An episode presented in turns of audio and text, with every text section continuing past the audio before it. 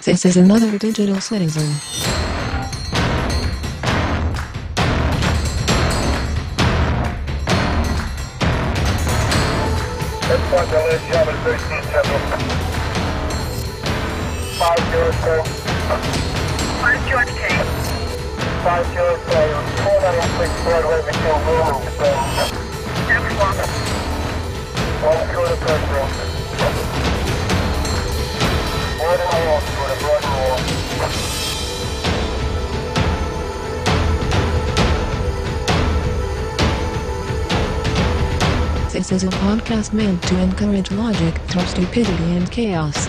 A podcast meant to incite discussion between friends, enemies, countries, and religions. This is a podcast for us. For the digital world.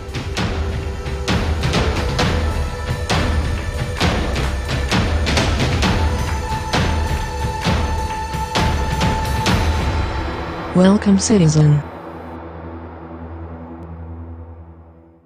Pew, pew, pew, pew, pew. Ladies and gentlemen, welcome to another Digital Citizen. Now with more pews in the uh, intro. My name is Fro, I'm from Norway. Uh, if you're new here, welcome. Pew, pew. Uh, with me, I have Luke. Hey, Luke. Pew, pew. Hi, Fro. Hi, everybody. At least your sound effects work better than my sound effects last week, which did not work out at all. So, The least nosy chair in the whole fucking universe. we, we Is that did what start turning into like some morning AM uh, talk radio. Fro in the Noid. Bling, bling, bling, bling, bling, bling, bling, Throw in the loot. Pew, pew, pew, pew. Yeah. 9.6 on your local radio. Today with the news. Hey, Charlie, you're in the helicopter. yes, the weather is good. Yes, that was Charlie in the helicopter. Yep, Charlie. He's Yep. over the top of uh, DC right now, uh, checking the traffic uh, near the Mueller Mueller report uh, uh, hearing. Oh wait, that's happening. The Mueller report hearing is happening right now as we are doing this podcast. Yes, more more fresh news than this. You can not look uh, very far from. Uh, Robert Mueller says Donald Trump could be charged when he leaves office. We should mention So- that this is this this story could be this is during the the testimony. So we there's Yeah. probably an hour left or so because they were an hour into uh, the second testimony, uh, not the one that was in front of the committee for the Russia investigation. The first one was in the House Judiciary Committee, committee which we're going to talk about here. But uh, things could change, I guess. More information could come out, but I doubt it because, uh, like Fro sent me an article, uh, Mueller was told by the Justice Department that he could not speak outside of anything that was already in the report which we've read. Yeah, so we know exactly the same as everybody else. Well, we know everything that's going to be said because it's already been written down and we listened to it from an audiobook from Audible. So if you want to go to audible.com forward slash Mhm. another digital citizen, you can get a free book there. And uh, if you don't uh, uh, want a free book, why don't you share the podcast? You know that sharing is caring. You love your friends? Yes, you have friends. You don't have friends? Oh, tell your work colleagues then. Tell your mom, dad, uncle, dog, cat. Make them listen to our podcast. God damn it. Fish really love this podcast, by the way. But, um, yeah. So what did you see of this Mueller report this morning, from? Uh, yeah, I saw uh, um, the beginning of it uh, when he was talking to the Congress people. Um, he didn't really. He sounded like a old fart, and uh, I'm saying that with all uh, sincerity and all um respect in my uh, voice he he's pretty pretty s- smart, uh, but he's very very slow and methodical about the way he speaks. Yes, very like this. Sure, but I mean, did anything come out in this that made you go, "Oh, I didn't know that," or anything like that? That's what we want. No, Not what you think about. Ro- Robert Mueller, which who cares? Like, you know what I mean? not really. Right. Uh, did you? How much of the second part did you see? Because that's the interesting part. Is the stuff that's going on right now that we're not watching is the Russia investigation. But like we've said, uh, he's been told not to go outside of anything that was in the report. So if you read the report, uh, you would have. are you already know what's going to be said. Right. If anything, Uh, it's going to sway people who haven't read the report and make them think things that aren't in the report because people are asking questions to try to uh, manipulate the situation to uh, make it seem like things happened one way or another, whether it's from the Democrat or Republican side. Yeah. Uh, I'm reading a tweet from Peter Baker that is quoted in this uh, from Huffington Post, where we're reading this. Mueller clarifies that he's not uh, saying that he didn't charge Trump with obstruction of justice because of the OLC uh, opinion bearing indictment of sitting president. He's saying that it preluded him from making a decision on whether Trump should be charged. Actually, that this is already out of date because this was obviously they made this article at the end of the Judiciary Committee hearing. Uh, at the very the very first thing Mueller said when they went into the second hearing, the second uh, hearing. Well, I guess the first thing he said because he had his opening statement. The first thing Mueller said was that uh, this was incorrect and that the news was reporting that that's the thing that everybody on the news I was watching CBS but also CNN was saying the same thing that this was a change from what was in the report and then he came back at for the uh, whatever the Russia uh, committee uh, and his first thing he said was uh, the OLC opinion had nothing to do with whether or not I was going to charge him with obstruction because uh, because I we never went down that line of questioning. It was never even considered, so we never would have had to ask them. That's what he said. Mm. Uh, right, like I said, this is an ongoing thing. So if we get anything wrong here, or you're hearing us and going, "That's not true," it could have changed by the time we get done with this podcast. So Uh, something else that I think probably will change pretty fast is that Boris Johnson wins the, the race to be the Tory leader and Prime Minister of uh, England. Or the as, UK, uh, right? Yes. oh, oh yeah, the Well- UK. Yes, uh, United Kingston. As, Right. uh, as uh, someone tweeted, uh, called uh, Ivana Trump uh, said Ivanka. Yeah. Ivanka, sorry.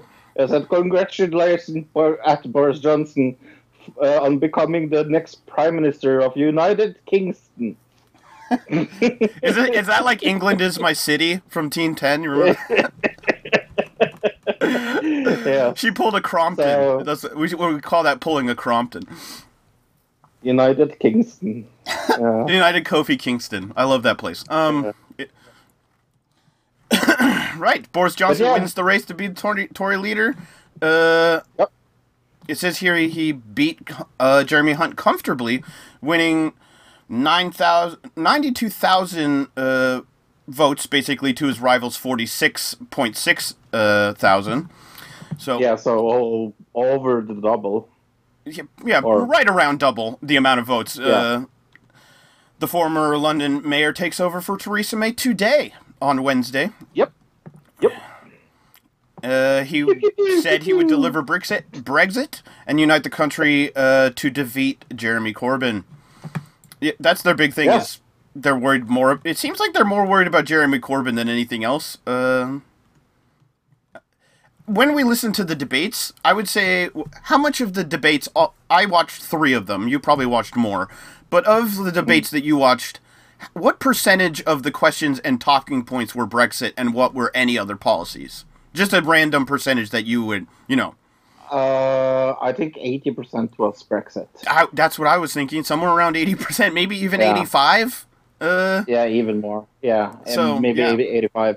and and five percent was Jeff, uh, definitely Jeremy Corbyn. They talked. Oh yeah, it's ta- either about him. talking about him or uh, questions about some of his policies or something like that. Yeah. Right. So that those are the two big things that the Tories care about is either or Brexit and uh, Jeremy Corbyn. So yeah. Mhm. Uh, okay. Uh, now you and me are going to play a game. It's called How long is go, uh, Boris Johnson going to be prime minister? Right. Uh, How long? I already saw something about um, it was even Tories. It was it wasn't another party. It was there were Tories that had had a plan to try to oust him, uh, somehow using the Queen. Somehow the Queen Yeah. could have the ability to, if she saw him as um, a force that could hurt the country. She apparently has the ability to somehow take over his position Mhm. or something like that. hmm Something like that. I'm not really She sure of the could, uh, exact legalities, but I was reading an article about it. Right. I'm I'm not British, so well, I know absolutely nothing about this. But uh, uh, yeah. Um, but uh, how long is he going to be prime minister? Guess. Um. See, it, you would think that they'd somebody would want to get him out by October first or thirty first. I mean, Right. or before that. But I don't. I don't my guess is he'll. Uh, my guess is he'll be gone at the end of the year. Uh, December my December first is my my thought. Yeah. I think I think you're uh, hundred and ten percent correct. I think December at the beginning of December as well, because my prediction is uh, there's not going to be a bre- Brexit at the thirty first of October. And uh, yeah, you can write that down, everyone. Frododamus says there's not going to be a Brexit at the 31st of October. Uh, yeah, I doubt.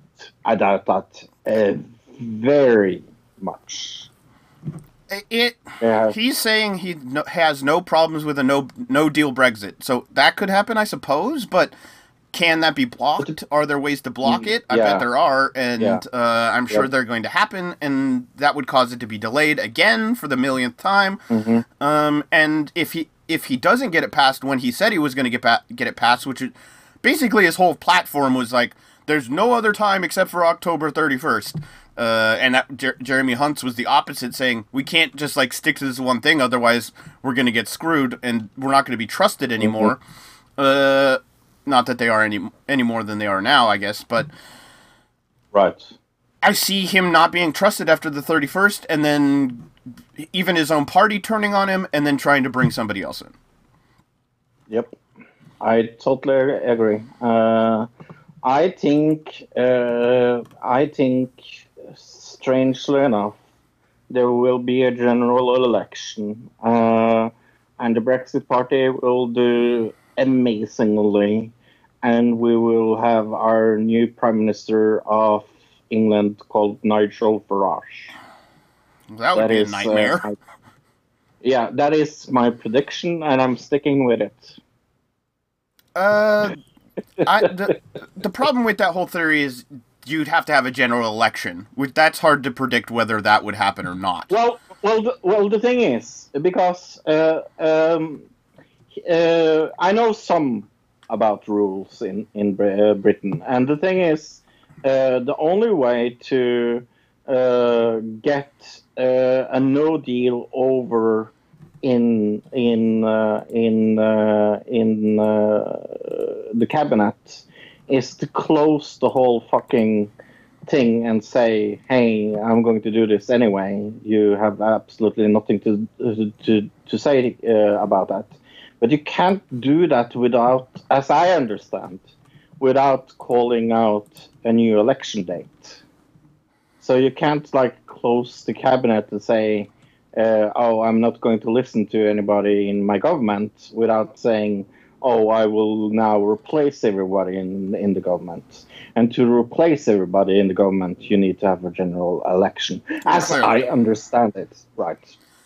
Yeah, as that- I understand it. uh, yeah. I still don't understand how that could lead to, say, uh, a general election in January. I don't see that happening. If that's what you're suggesting, I Oh, think we'll I- get I- a different uh, Tory leader, and more more than likely, it won't be till 2020, 2021 till we have a general election.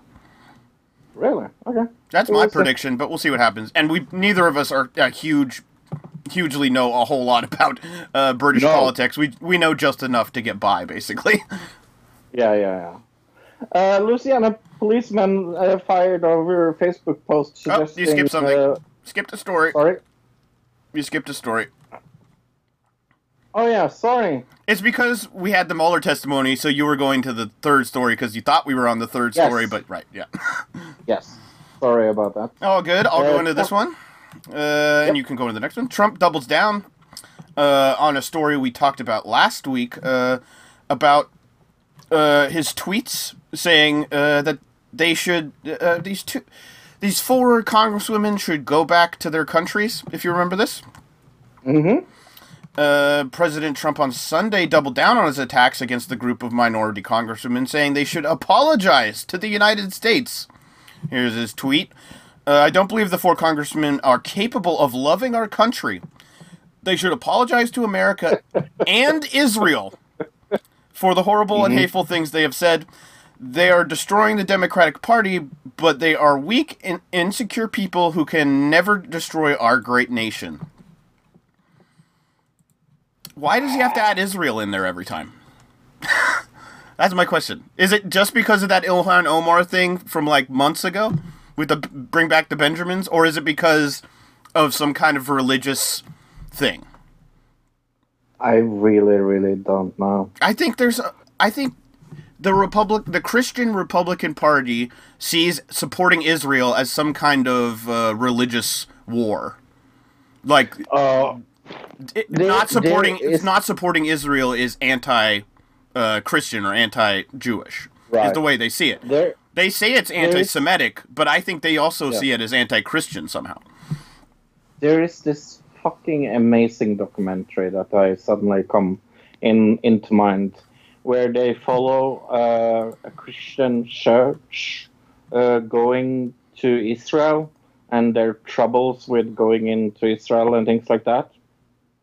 And uh, uh, uh, I think they call themselves Christians for Israel or something, the organization.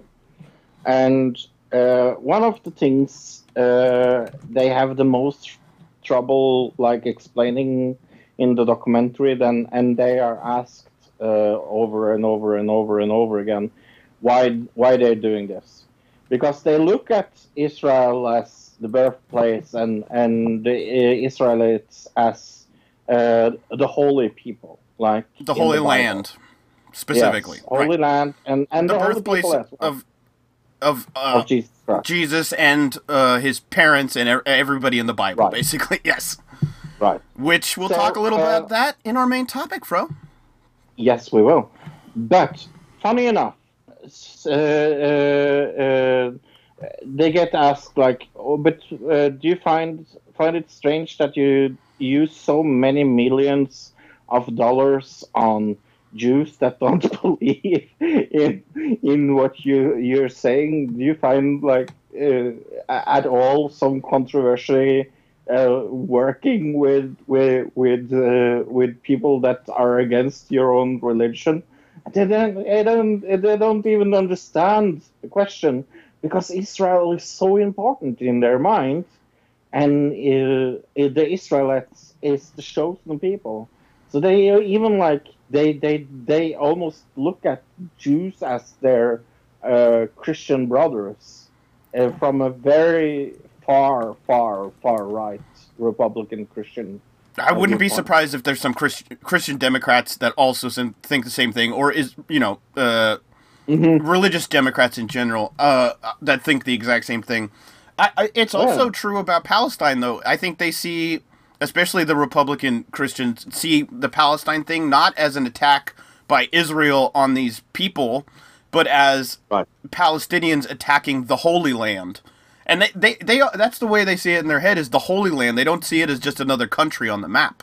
Uh, Yeah. which we have to get that through our head. And uh, this all we're what we were talking about as far as uh, these comments from Trump saying they should apologize to America and Israel. His remarks uh, came after uh, uh, chants targeted at Omar uh, from a crowd in North Carolina, uh, which chanted "Send her back." Uh, sparked widespread outrage uh, across the United States from Democrats and a few Republican lawmakers as well. Uh, the the House voted to condemn uh, the racist tweets, but, but they have not come out anything about the send them back chance. Um, it's uh, he's Trump came out and said he did not agree with it. Uh, he distanced himself from the chance, I guess, uh, saying he didn't agree with the people. But then he also later in the week said that they were amazing patriots. So kind of going back on exactly what he said about just not not agreeing with them, but then saying they're amazing patriots. Like which one is it? It's both. Is the answer, by the way. Yeah. Talking about people he targeted. See? What I did there? Mm-hmm. Louisiana policeman fired over Facebook post suggesting uh, Ocasio Cortez be shot. Uh, Louisiana policeman who suggested on Facebook that Highfield uh, U.S. Rep- uh, Representative Alexandra Cortez Cortez needed to be shot was fired on Monday along with a second officer who liked his poll, post. Douchebag that I'm not going to say the name of. A 14 year veteran of the Gretna Police Department who made a social media comment on Thursday, and another douchebag who liked it were uh, determined uh, following a swift eternal investigation. Uh, the pol- chief policeman told news conference. Uh, the incident we felt has been embraced to our department. This officer acted in a manner which is unprofessional, including to a violent act to be conducted with a sitting U.S. congresswoman. Uh, the policeman said, "Yeah, This incident that- came just days after Donald Trump uh, touched off a furor of tweets about Oc- Ocasio Cortez and three other colleagues, call, uh, saying they should go back to where they came from. uh, what do you think about this? Good that they were fired." I mean, it's good that they were fired, but this isn't the first time in the last few weeks that uh, social media posts from police officers has come out. Uh, Border Patrol. I don't know if you saw the Border Patrol people that uh, they had a f- Yeah. uh, Facebook group that was secret that they were saying racist things on. I'm sure there's a lot more of this going on, and it all has to do with our corrupt policing system and how only the bad cops stay because good cops are always going to leave because they're going to get har- harassed. And slowly but surely, our police departments are being taken over by bad cops. talking about thing that is incredibly stupid and should not be allowed to talk about because this is so atrociously stupid that I don't find the word for it. California's cities sent to ban gender words like manhole and manpower. How fucking atrociously stupid is this? Look and tell me more about it. the City Council of Berkeley, California voted this week to ban gender specific words, uh, clearing the way for changes uh, the changes to become official in the city's municipal code. As a result of vote on the propositioned or- ordinance, the words manhole would be changed to maintenance hole. Somehow, maintenance hole sounds way dirtier than manhole. then manhole. Yeah, maintenance hole uh, in city documents. Uh, human effort would be substi- uh, substituted for the word manpower, uh, and sorority or fraternity would be changed to collegiate Greek system residence. What the fuck? Is this a way to hide the fraternity system? Have have we come have we come this fucking snowflake? All of us that we can't fucking say manhole. Without somebody being offended by it? Yeah, I think that's how far we've gotten, Fro. Yep. I'm very sorry. Ladies and gentlemen, welcome to another digital citizen. See? See? I say that every fucking week. Call me a man chauvinist. Please do it at another digital citizen at gmail.com. Tell me how awful I am. That says, ladies and gentlemen. How long Jesus ago is it that we talked about that? That I read an article about how ladies and I know. gentlemen was a bad thing, and now this is happening. know. I mean, sure, it's one little place and whatever, and it's a very incredible. Berkeley, California is like maybe one of the most liberal places in America, possibly. Uh, so I'm not It's really so- surprised, so- but It's so snowflake. I don't even think it's. I don't. I. I, I don't want to call anybody a snowflake because I think that's an overused, ridiculous term. But I think this is a waste of the city's time and resources to be de- to You- be you- dealing with this.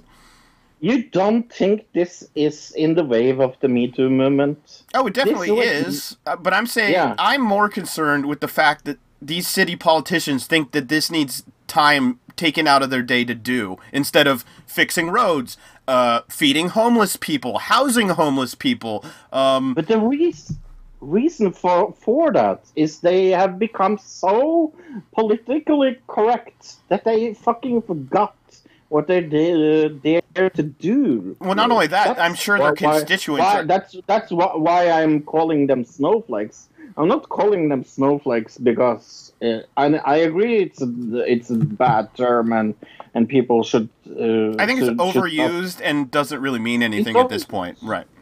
I, I agree, but but for me for me it, this is this is the definition of what uh, sn- snowflake people do. They try to protect protect something that never asked for pro- protection in the Right. fucking first place. Well, I'm sure somebody complained about this, and that's how it came up. But No, uh, no, no. This is this is made up. This is made up. let me see if I, I don't see anything about uh, re, tonight. Berkeley City Council adopted the first reading ordinance responsible to my proposal revisiting. So yeah, this is this guy Rigel Robinson is the person who made this proposal. Uh, Yeah. I'm gonna go to his.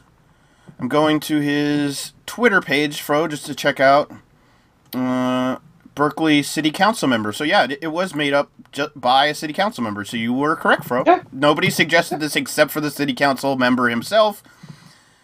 Uh, it says his favorite color is blue. That's the first thing that it says on his Twitter page, as far as his bio goes. I I guess that's referring to he's a Democrat, right?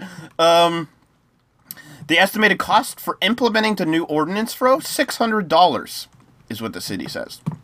So they actually have to spend money to change these words. I think this is it, it's hilarious to me, but it's also the like. I, I, would rather use uh, instead of snowflake use kind of a, the term um, censorship because this is just like a way to censor what people say and how people speak because you don't like a, a, a specific word or whatever this or that. Uh, do you know what? I looked up snowflake on Wikipedia. Uh, snowflake is a derogatory term for a person implying that they have infinite sense of uniqueness and unwarranted sense of entitlement, or are over emotionally easily offended and are unable to deal with opposing opinions. Do you know what? That second I think this definition, yeah, for sure. Yeah, The first definition I- you you said maybe not, but the second one definitely. No. Yeah.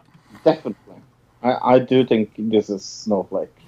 If people feel a little fucking offended that I use that fucking term, another digital citizen at gmail.com. I don't mind the term. I just think the word is overused, and it's you know what I mean. I wouldn't use it because I it's it's like uh, making jokes, uh, make, making stand up jokes about Trump.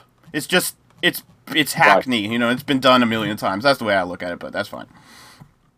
Hey, let's talk about some other assholes. Uh, Utøya Memorial defaced with swastika on anniversary on attack. Norwegian police said Monday they have arrested two men for spraying a swastika on memorial.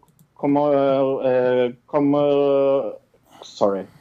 Commemorating. Com- Thank you. The, the 2011 uh, July 22 twin attacks, which 77 people were killed.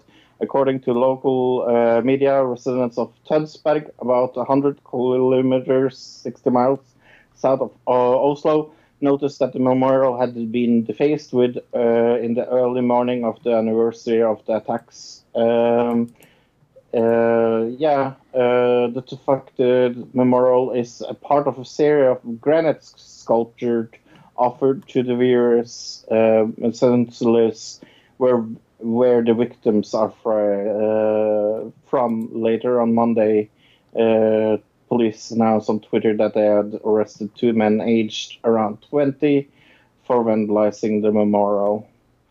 Uh, this is terrible. It's a hard. Uh, it's hard not to think about someone with political motive. Norwegian Prime Minister Erna Solberg told the news agency NTB. Uh, it if it's just a prank, it's extremely insensitive. That's not how it. pranks work. I'm sorry. I, if it's a prank, Yeah. it's, it's not a prank. That's what she should have said. Not it's extremely insensitive. Because a, a prank is like you throw eggs at it, not you draw a Right. swastika on it. Those are two different things. And especially doing it on on the Memorial Day as well. Right. It's, it's so it's so weird, and it's so. Uh, Uh, Yeah. I this obviously isn't on the island, right? it is on the island, yeah. How the hell did they get there then? to like deface Um, it without being seen, I- right? That's confusing to me. Well, as I understand, uh, uh, this part that was uh, uh, swastikas is outside the island because Ah, uh, there uh, there is things on the island, and there's also things on uh, the uh, um, like the nature track to the boat. I think right. that I needed to take over from the uh, from where the the, the boat. Uh, if you saw, I would assume uh, this is on. the I'm assuming this is on the mainland. I have. I. this is on the mainland. Yes, That's what my question was. Right. Because Yes. it would make no sense. How how could you deface it and then drive back in a boat and Right. nobody would know it was you? Right. That doesn't make Yeah, any sense. yeah, So, yeah. Yeah, that's terrible. Yeah. I mean, it's clearly, like you said, obviously politically and uh, ideologically motivated, and it's just not good. And uh, he did the Nazi salute, if people remember that, uh, during the trial as well. And he has said he, he looks at himself as a Nazi. So it's pretty you know, obvious that this is people that want to to relate to the terrorists. So, do you remember uh, some time ago we had this uh, news thing uh, about the crickets in Havana being uh, the reason for people getting sick, and then they told us, "Hey, it wasn't the crickets; it was something else. We don't really know what it is." I even remember before that talking about the CIA heart attack gun, and Yep. that when we talked about CIA heart attack gun as the main topic was when the Cuban government initially released that this was happening. But uh, yeah, the advanced brain scans of the U.S. embassy employees who reportedly falling, fall, reported falling ill in Havana reveal significant differences from a control group, a control group, uh, according to a stu- study published on Tuesday. Uh, the finding does little, however, to resolve the cause of the mysterious health incidents. Um, it Those says here. crickets. University of Pennsylvania researchers say symptoms described by the embassy workers may be reflected in their brain scans, which compared to those of which they compared to those of healthy volunteers. The differences is pretty jaw dropping at the moment. Moment the lead researcher said, uh, a professor at the radiology at radiology at the university. Uh, most of these patients had a particular type of symptom and their clinical abnormality uh, and a cl- clinical abnormality that is being reflected in uh, an imaging anomaly uh, as compared to the control study uh, control people so they're comparing Right. like normal people's brains to the people who have been uh, said they had symptoms from these Cuban attacks, and Mhm. this, at least according to this research group, uh, they're saying uh, significant injuries uh, to the brain. Yeah, and symptoms including headache, ringing in the ear, sleep disturbance, trouble thinking, memory problems, dizziness, and balance problems, like we talked about it. It does say Those here, though, pretty- in comparison, uh, the control declares previous brain injury. Uh, s- none of the controls declared previous brain injury, but this itself could cause statistical differences. So maybe somebody in the Still, control though. group didn't know they had brain damage. Still, though. That could screw up your your Yeah. testing. But it's, I- guess we should just say this is the first of these tests. It hasn't been peer reviewed. It hasn't been confirmed No. by a second test. It's just interesting. And uh, I will eat my hat that I don't have if it was crickets. It turns out they find out it was crickets. Right. I'm guessing Yeah. that's not true. They're dangerous crickets. Um, by the way, I find it very, very funny. Uh, uh, this new thing that we're going to talk about because uh, I saw this picture and it's uh, quite funny, and and it shouldn't be funny because uh, a cat filter accidentally gets activated during a press conference for a double murder, and um, yeah, can tell me about this, Luke? Uh, sure, yeah. Um, Oh my God. sorry, I'm just getting into it. Eh, the cat filter accidentally gets activated during press conference for double murder homicide. Uh, uh, God. that's right. Um, in the video, Royal Canadian Mounted Police uh, Sergeant Noel Shawhet, I'm not really sure how to say it, spoke regarding the double murder of two people, uh, an Australian man and an, an American woman, which took place in British Columbia earlier this week. Uh, the cat filter effects, which included cat ears and whiskers, can be seen in the screenshot uh, taken below. We see a tweet, and we see the lady and her, and and the screenshot, of course, there. Uh, it looks like you know the Facebook screenshot, except she's standing behind a podium and she's looking all professional. There's like a a, a picture of what looks like a rape van, right? Sitting next to her, but she's got cat ears and whiskers and big, like kawaii eyes. It's very kawaii. Oh my god. Oh. ooh. This is. This is. ju- ugh. It's so. It's so bad, but it's so funny.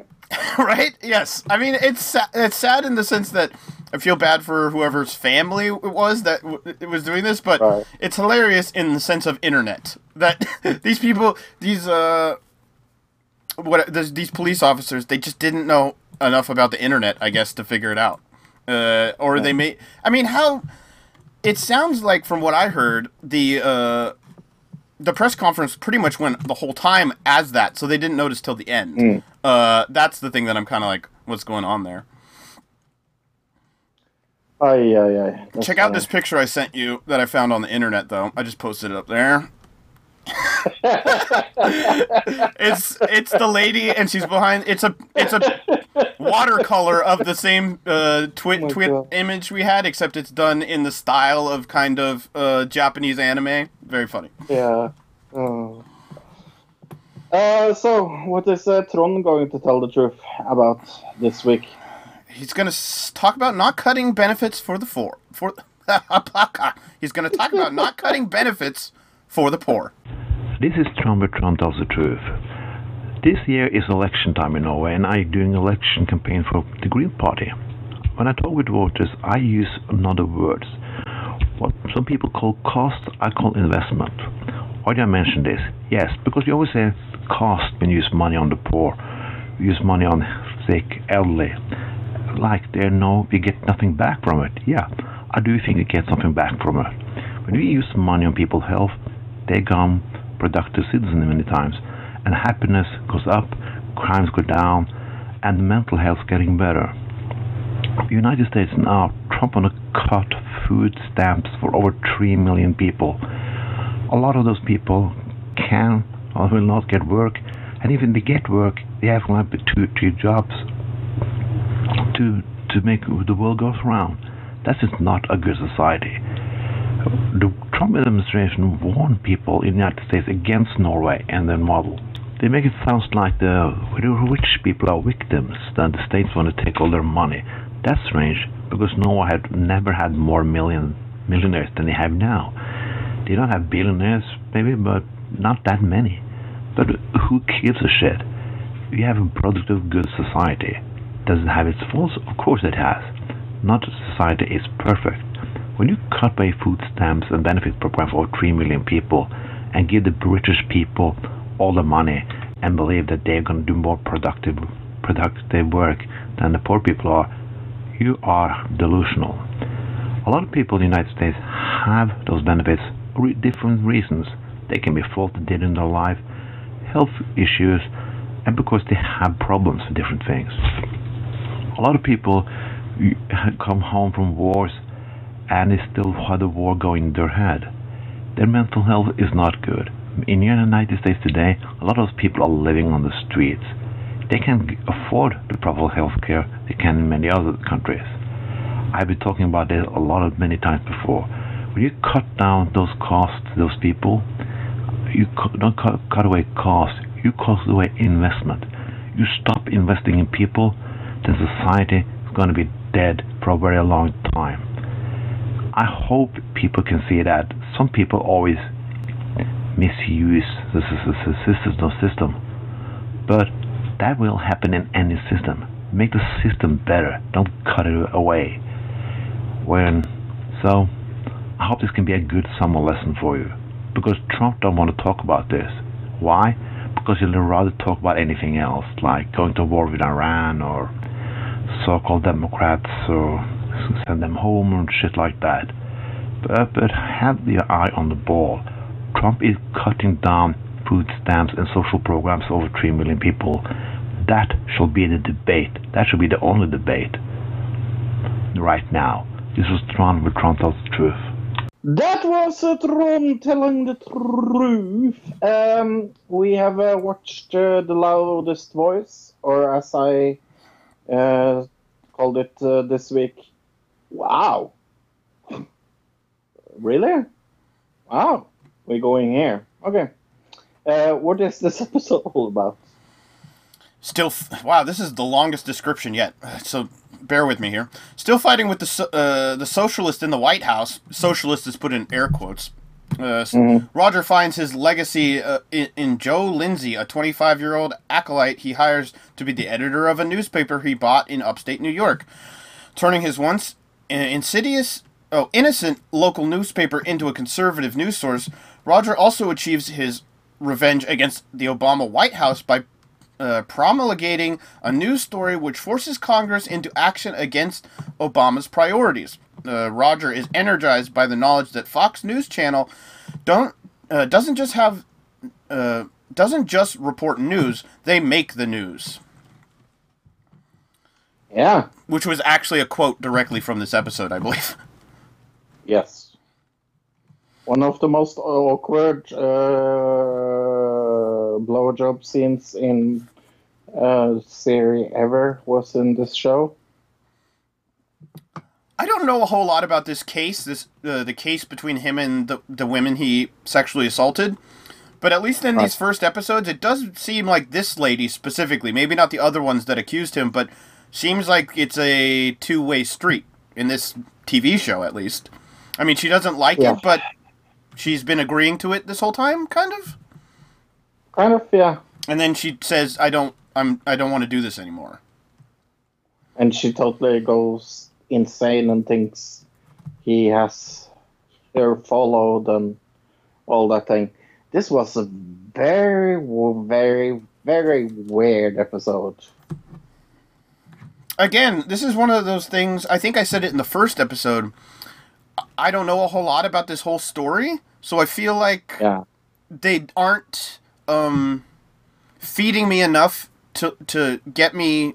Uh, they're not giving me the knowledge, all the knowledge I need to understand what's going on. Because sometimes Right. they introduce these people, like this guy, uh, Joe Lindsley, and they introduce him and they say, "Hey, this is Joe Lindsley who does this." Like they even have like a graphic, but you don't really unless you've read books or like know this whole story by heart. Like I don't know who the hell that is. You know what I mean? I've never heard of that person. Yeah. I never heard of him in my entire life. And so, yeah, I, am not sure how accurate this is to the actual events, or, or you know, I, I really can't tell you. Uh, but this episode, I guess, I mean, compared to the other three, what do you what are you thinking, Fro? It's better than the last two episodes, I think. Oh, definitely better than the two last, uh, and definitely better than last uh, time. Uh, but I I still give it a seven point five. I think it's it doesn't dip enough or get better for me to give it a higher or lower score than a seven point five. I don't think it's a bad TV show. It's very, it's just it's very misplaced and very underutilized it's very strange. It's it's a it's a very insider edition TV show where we like looks at we're we're supposed to know everything before we see this TV show and we don't. Right. I mean, what would I compare? I kind of feel like this is comparable. Um, see, I wanted to say AEW, but they're kind of getting better. But what was the what was the OJ show? The OJ Simpson show we watched. Uh, oh, uh, the one that won all those so- awards. It also kind of Yeah. had the same issue where it was like, you better know all about this to watch the show, otherwise you're- you're not going to know 100% everything that's going on. This Right. is even worse than that. Um, Oh yeah, And in the same vein, I feel like it's going to win some awards because all these insiders are going to be like, oh, I love it. You know what I mean? Uh, where we're going to go, I don't know if it really necessarily deserves those awards, but okay. yeah. No, like like I said, there's nothing bad about the acting. There's just storyline purposes, and this this uh, episode felt very trippy. Uh, and I and I understand where there's they are going. They they want to show him as uh, an asshole, but in the way they're trying to portray him as an asshole, they're also giving me a, so little sympathy for the people that he's trying to destroy. So I'm I'm almost like he's a anti-hero hero. Right, and that's how I felt about Vice. If you remember me talking about Vice, Right. being like, I feel like they don't demonize them enough. Like they make them feel seem like bad guys, but especially George W. Bush in that movie, I remember being like, they they treat him like he's like this jovial idiot, like boop ba doop ba doo, like he doesn't know any better, and it's like he knew better. All right, you can't um uh would diminish the, how bad these people actually were just to make the TV show palatable to people or the movie. And I feel like that's what both of these things have done, uh, and almost made uh, those people's lives easier, probably, which I don't think is a good thing. I don't know. I guess I'd give it a six point five. Six point five. I give it a seven point five. Uh, hey, look, we have an email address. It's another digital citizen at gmail.com. Have we gotten any emails? No, we haven't. Probably not. I haven't looked, so Uh, anything cool on the Facebook uh, page? Another digital citizen on Facebook. a bunch of good memes on there. I know that. Uh, I've seen a bunch of good memes on there this week. So, actually, Yeah. I was watching CNN this morning, and they were like, "Uh, you got to watch out for the meme culture because meme culture will will twist things." Uh, about this whole Mueller testimony thing is like you're gonna see all these memes that are gonna twist what Mueller, what uh, Mueller said and make it seem like uh, it was one thing when it wasn't. Uh, yeah, CNN uh, addressing meme culture I thought was funny. Yeah. Hey, TV round. Before we talk uh, about that, um one of the least funniest people I know of on the internet, called Samantha Bee, uh, that still has a Netflix show for some fucking reason, um, came out with her show. I don't even know w- what the show is Full called. It's frontal called Full with Frontal. Samantha Yeah. Bee. Yeah, it's awful. I have watched two episodes of it. Uh, and she said in that uh, show that uh, people uh, should drop out. And uh, she also mentioned that Marianne Williamson, that we covered on the show, should drop out. So Marianne Williamson went on the Late Show with Stephen Colbert, where Stephen Colbert gave her softball after softball question, and she was asked absolutely nothing serious or at at all critical. It's the most softball interview I've seen of a presidential candidate in my whole fucking life. Look. Did you watch his Hillary Clinton uh, interview? Because wow, Yes, yes, yes. wasn't that the one where Yep. like they brought out people to praise her? Yep. All right. Uh, so she sent out a tweet in the green room, waiting for hair and makeup, uh, doing the Colbert show tonight, uh, sending good vibes, please. Samantha Bee put up a video today, said that I should come on her show and drop and drop out. Haha, thought I should do Steven's show instead and stay in and win. So she's going to win the presidential election, look. Sure. Right. That's gonna happen. Uh, she has no zero chance of doing that. Right. When did we talk Mhm. about her? Like two weeks ago. We Something covered like her as that, a main topic. It comes out today. Uh, she tweeted Tuesday morning. I'm not. uh, I'll read the whole tweet. I guess I'm not a cult leader. I'm not anti-science. Uh, that one is almost funny given how much I quote Einstein. Quoting Einstein doesn't mean anything.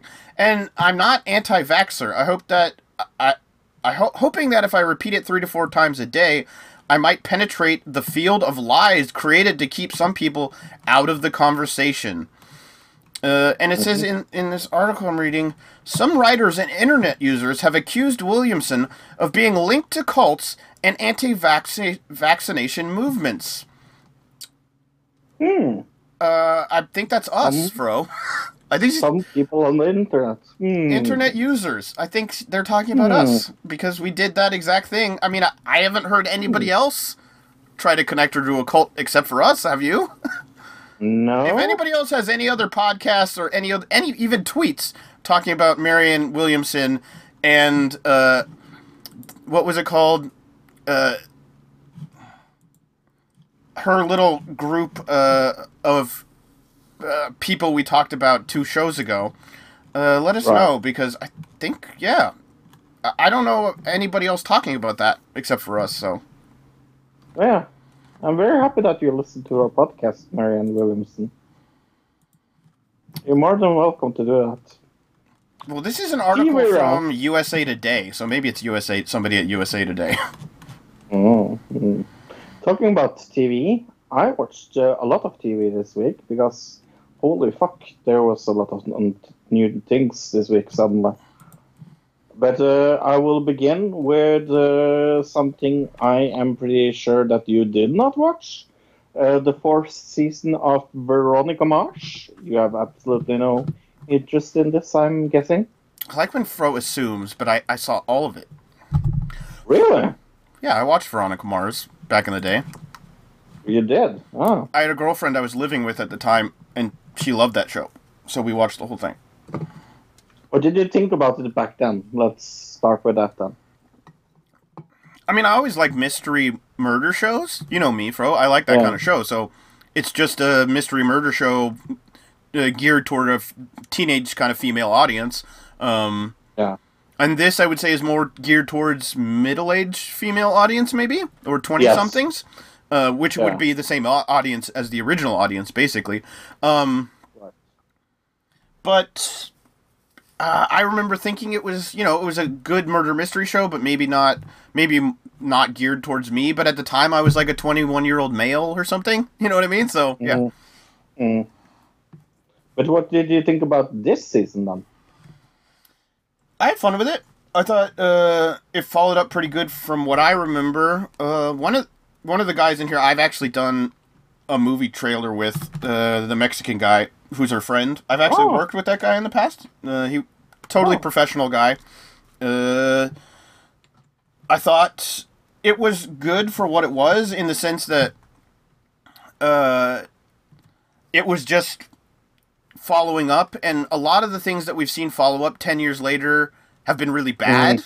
Um, and this was not really bad. I'll give it a six point five. Um, Yeah. Certain things I still thought were. Uh, the acting's not 100% great. The dialogue's not 100% great. It's a little cheesy. Uh, yeah, other than that, very fun. Uh, I have a fondancy for the old uh, TV show. Uh, I really liked Veronica Mars when it was on. I remember it as uh, a very good TV show. It, I haven't seen it in, in many years. Uh, so I watched.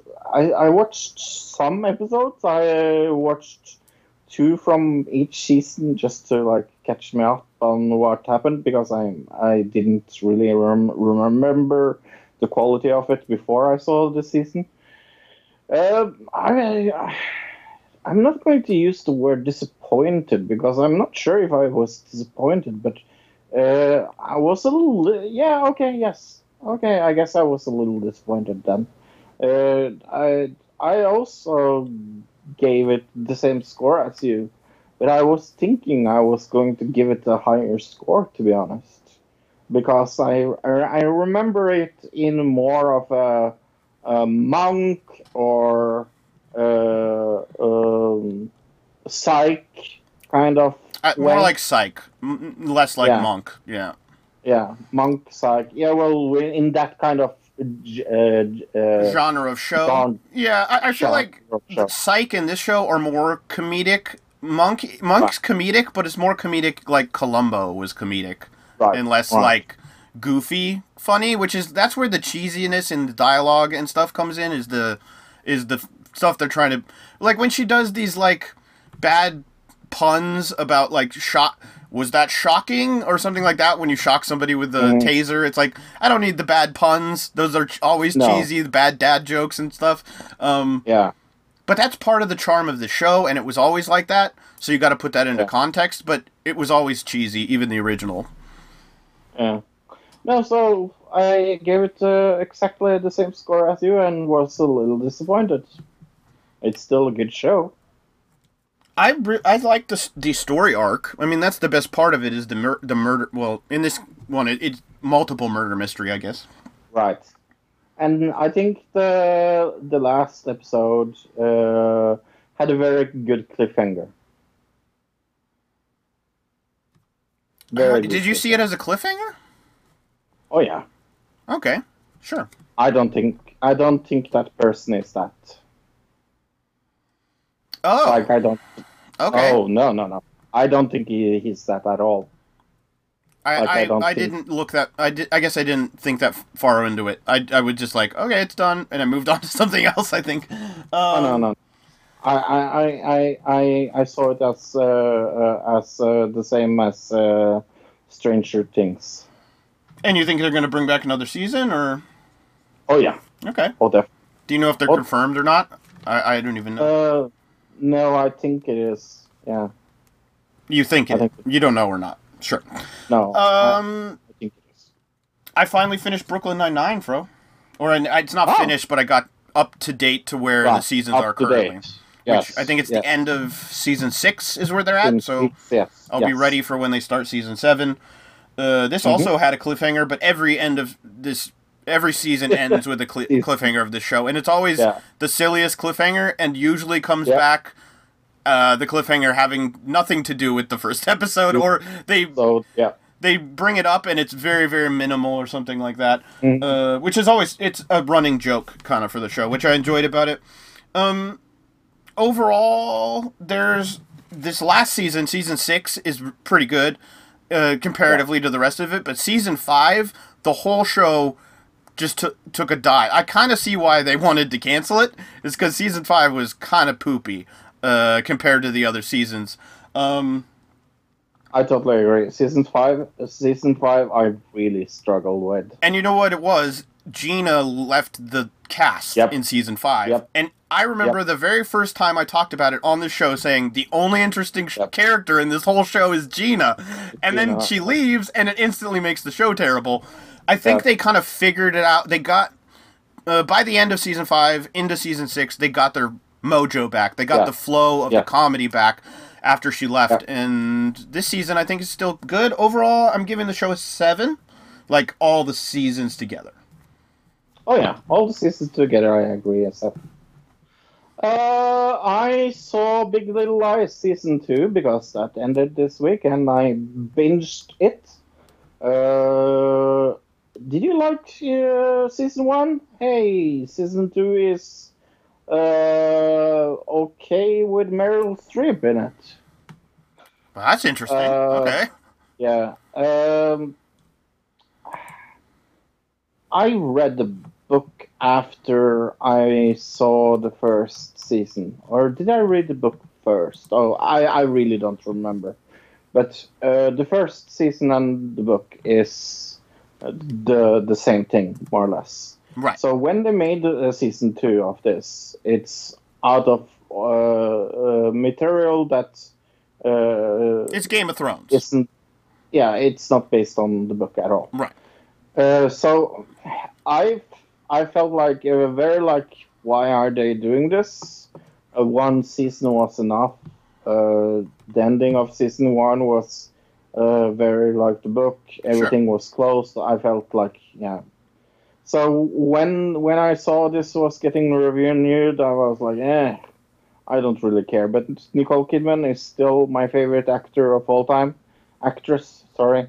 Uh, uh, if you want to complain uh, about that, uh, slip up. Uh, another digital citizen at gmail.com. Um, she's one of my favorite actresses of all time, and uh, I will see everything she's in. Uh, but I, I find it very interesting that that they they get someone like Meryl Streep to play in a HBO show. It's on HBO Nordic here in Norway. I, I'm not sure where it's originally from, but but I give this season uh, seven and a half. A Okay. very strong seven and a half. Yeah, almost eight. Okay, I after I finished Brooklyn Nine Nine, I started what I said I was going to start originally is Rick and Morty, which I had never seen a single episode of. hmm So I started obviously season one, episode one. I watched nine episodes, I believe. Um, the first two episodes I was not enamored by. I have to say. Uh, Oh. I was kind of like, what's? I don't get the appeal, episode maybe four is when it starts to really pick up and starts to get Yep. good. Uh, Yep. I until now I never got the joke uh, online. There's the online joke of uh, I'm so smart because I've watched every single episode of Rick and Morty that I you know Mhm. my IQ level is a million because I watched every level uh, Right. episode of Rick and Morty. I never understood that joke until now in the sense that this show is trying to be really really smart, but Yeah. It's all the smartness is really obvious if you're actually smart. Yeah. Yeah. Um, if you're dumb, then you would be like, "Oh, this show is so smart," right? So it's like this very Yep. strange uh, thing about it. I I want to compare this to Invader Zim, kind of. I mean, not storyline wise, but just the feel of the cartoon. Uh, you know, Mhm. a little kid uh, being being thrown into this crazy situation. I guess is kind of the the sameness of the two, and maybe the the animation is a little bit similar, but I really enjoyed it. What I've seen so far, I'm going to continue watching it. So, uh, yeah, I guess overall these episodes I've seen, I've only seen seven episodes, so seven, eight, something like that.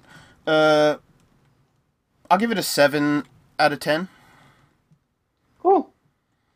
I saw the unexplained uh, Will, with William Shatner. I was Okay. like, what? What the fuck is this? Uh, it's uh, and all uh, the first episode is. You see a place is evil, or are they haunted? It is. Um, it's one of those shows again, where people go to haunted places and you hear the dulcet tones of William Shatner in here. It's a shit show, but uh, uh, I like William Shatner, so I guess I give it a four. Okay. Does he do any Yeah. spoken word poetry in the show, or no, sadly No. okay? No. I saw a show this week. Uh, it actually came out in February, so you might have seen it, Fro. Uh, Pen Fifteen. Pen fifteen. No, never heard of it. Okay, this is a show about. Uh, it's basically about the. Uh, come. It's a coming of age story about two f- uh, female friends who are maybe sixteen year old girls. You know what I mean? So it's that story, uh, but it's set during the year two thousand. Uh, so it has Okay. that that uh, time period to it, except for the two girls are played by adults, and everybody else in the show who's supposed to be a kid is a kid. Uh, That's kind of interesting. I want to. You remember Strangers with Candy? Yes. Kind of like that in a way, where everybody else is a kid except for the one person, uh, the main character, uh, who's Right. supposed to be a kid.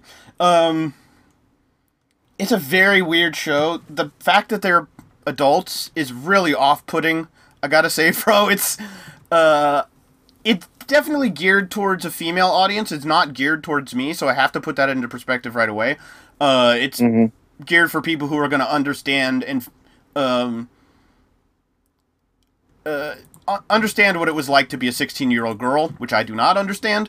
Um, it- overall, the comedy is hit and miss, so not great, but there are some funny parts. So overall, Pen 15, I'm going to give a 5 right in the middle. I've only seen four episodes of it.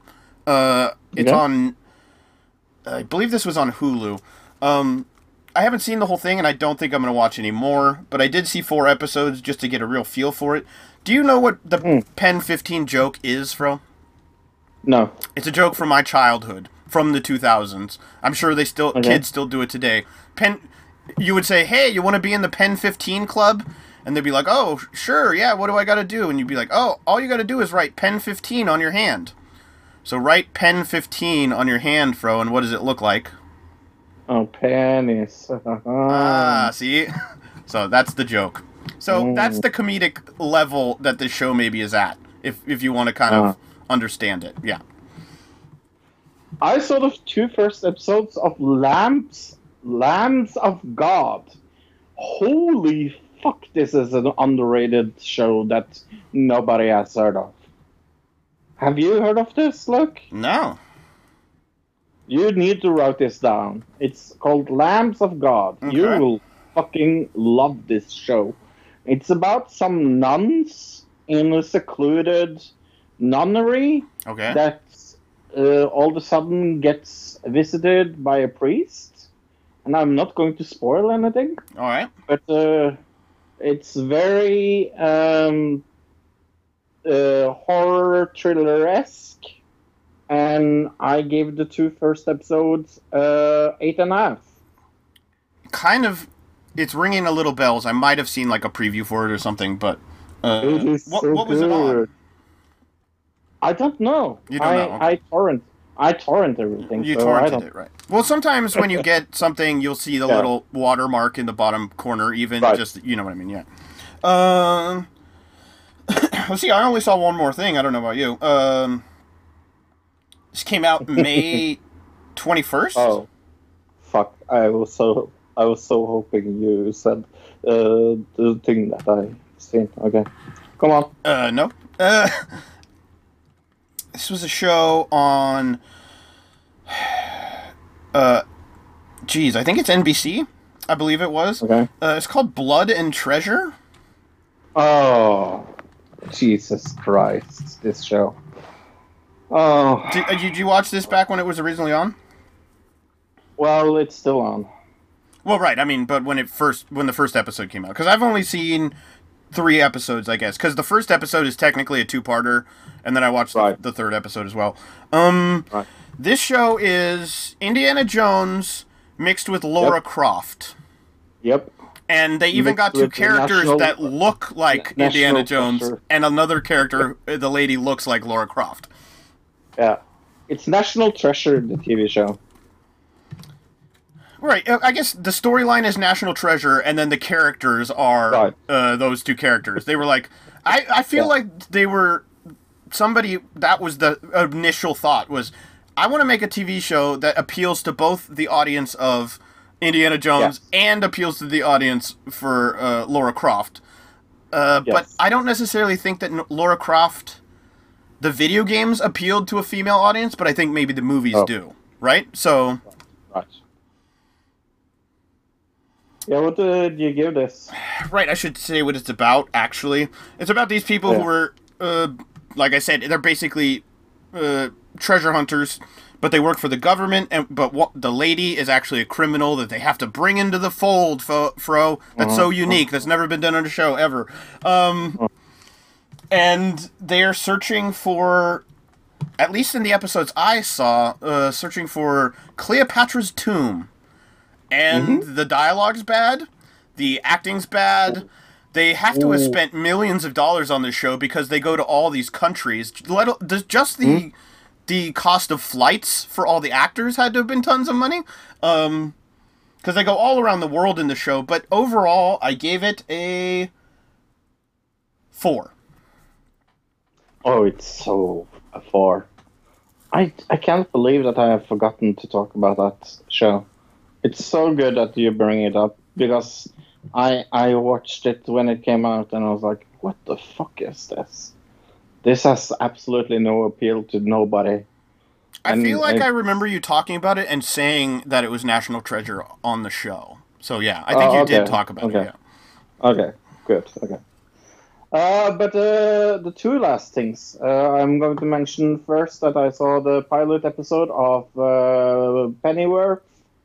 Uh, that is uh, the sequel to Batman, uh, where we follow uh, the Butler's storyline. Uh, Hooray! Another, another yeah. superhero show, just what I wanted. I know, I know, I know. Uh, but uh, I give this first pilot episode uh, seven. But then I saw Dark Web, and this is Amazon's try to make uh, um, very. Um, this is Amazon's try to to make Black Mirror. oh right, I watched another episode of this. Remember I talked about it in the past? Oh, you watched this? Okay. No, I watched a different one of it. it they were they, they do diff they do like movie ones and then they do TV ones, and it's all under the In the Dark uh, logo or whatever. Yeah. Okay. Okay. Because this whole season is one continuing storyline, but also small uh, independent episodes between.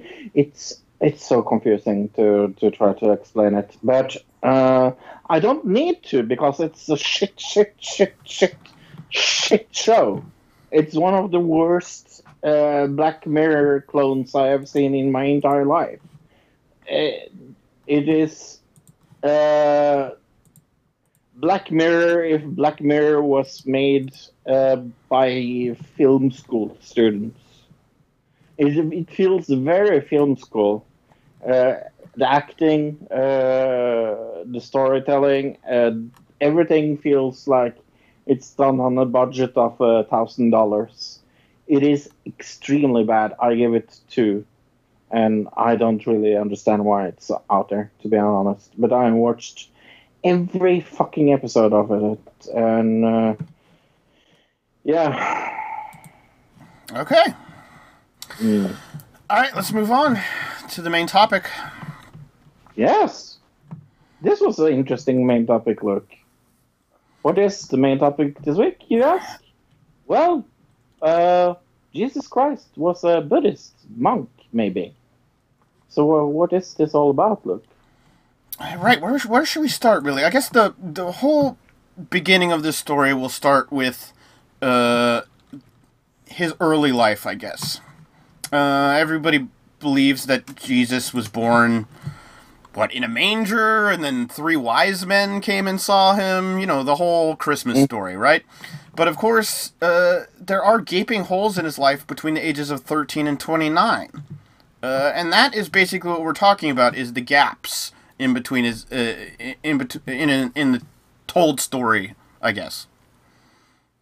Yes, because uh, you and me, look, we saw a BBC documentary this week. Yeah. Uh, Which what? Three quarters of it was not about what we're going to talk about, but uh, more No. about the crucifixion than anything else. But yes, uh, but it, but it was an interesting uh, documentary, and it, it tries to prove that Jesus was a Buddhist monk named Issa. Isa, yeah. Isa, yes. Uh, this is from Disclosed TV. Uh, the life of story of Jesus is one of the famous, uh, most famous of people that have ever lived. Uh, have many gaping uh, holes in the uh, ages between 13 and 29. There's no biblical record for whereabouts of Jesus in Palestine. However, according to a documentary uh, by BBC, Jesus was in fact a Buddhist monk and was not crucified either. A Russian doctor named of Nicholas Norodich was traveling to India, Tibet, and Afghanistan during the 19th century. Said he uh, spent time at the ministry in Tibet with the name of Tibetan Buddhist Ministry, which was Hemis in Leh in India. He said to have translated documents that tells uh, the story of Jesus, uh, uh, aka Isa, which means son of God. The story that uh, has said to be born out during the first century into a family who was poor in Israel. You know what? The other, uh, n- like the meaning of Isa could also be from, which I found interesting. Uh, which I found somewhere else. It was uh, in another thing I was looking at, but it could mean the shepherd, also. Right. Two connections there. But yeah, uh, this Right. doctor named Nicholas Notovitch is the person who said he found these documents in this Tibetan monastery. So let's go to the. There, there's a Wikipedia article called "The Unknown Years of Jesus," and if you go down into the claims, we can actually see Nicholas no- Notovitch there. Hmm. Uh, He according looks to handsome. sorry. He looks handsome, I said. It's one of those pictures where it's those old pictures where you had to sit there for like 10 minutes to get the picture. Yes. And so nobody smiled in those pictures because you would have Yeah. to sit there and hold the exact same fi- smile for 10 minutes for it to work. so he just looks like he's like bored sitting on a chair, is what he looks like. Right. Uh, according to the scroll, scrolls uh, Notovix found, Jesus abandoned Jerusalem at the age, age of 13 and set out towards Sind, uh, intending to improve uh, and perfect himself in the divine understanding and study the laws of Buddha. Uh, he crossed Punjab and reached, uh, I don't even, Puri Janjanath, uh, where he studied the uh, Vendas under Brahmin priests. He then spent 6 years in Puri Raja Rajahi uh, near Nalanda, uh, an ancient seat of Hindu learning. He then went on to the Himalayas and spent time in a t- Tibetan monastery and uh, studied Buddhism, and through Persia returned to Jerusalem at the age of 29. So the big thing here is he's suggesting that he left the, the missing years. uh, I, correct me if I'm wrong here, but a lot of the Bi- people in the who followed certain Bibles believe the missing years was like he was uh, battling the devil or something, right? Well, um, uh, that was later. Uh, that was later, look. But according uh, to people that believes uh, in the Jesus myth, he was a carpenter with his dad. Because his dad was a carpenter. So he was just So he worked. walking around Were- carpentering, but there's no evidence Right. of it, even though Right. he built buildings and there would be evidence of buildings. Right. Right. Okay. Uh, right. I was li- I was watching something and they were saying that and I was like, that doesn't seem right. That because it, would have been later in life, uh, after or before the crucifixion, whi- which he would have supposedly battled the devil in the in in the desert. Right. So yeah. Um. Should we? Do you see anything else in- interesting with Notovitch here? Uh, no. Uh, not really. Okay. Uh, I want to go back to where we were uh, because there was something interesting there. Uh, the tutors at the monastery called him the son of God, yes, like we said, uh, from age 13 to 29. It said that Nor- Nortovich went to translate 200 of the wor- verses out of the 224 that was in the document. Uh, Alema explained to Norwich the scope along with the level of enlightenment which Jesus had to manage to achieve during his time at the monastery, and that he was said to be had an extreme level. The Lama said that Jesus was a great prophet and had been the first follow follow uh, fo- first following 22 Buddhas. He went to say that he was greater than uh, all the Dalai Lamas uh, that he uh, constituted the spiritual uh, uh, spirituality of the Lord.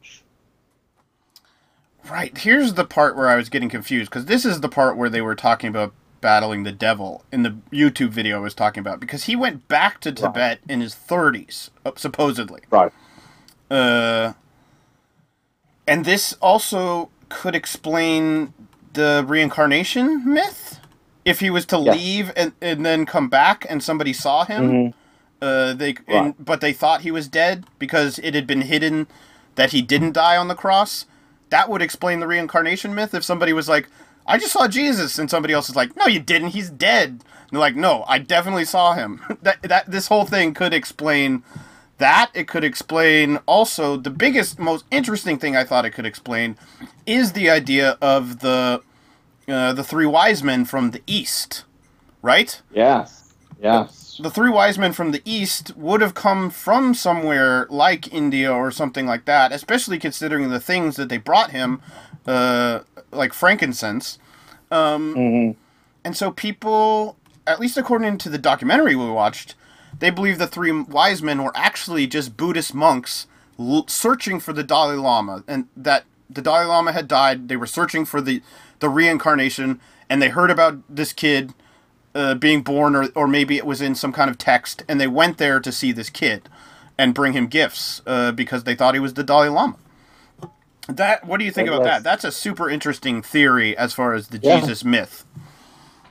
Yeah, like it says here, many experts are in agreement that it was the foundation of the origin story about the three wise men who visited the stable in Bethlehem on the night Jesus was born was uh, um, on uh, uh, based on on this. So it's very, very, very, very interesting. So not that's suggesting that not only could he have been a Buddhist, he may have been like a a, a possible Dalai Lama.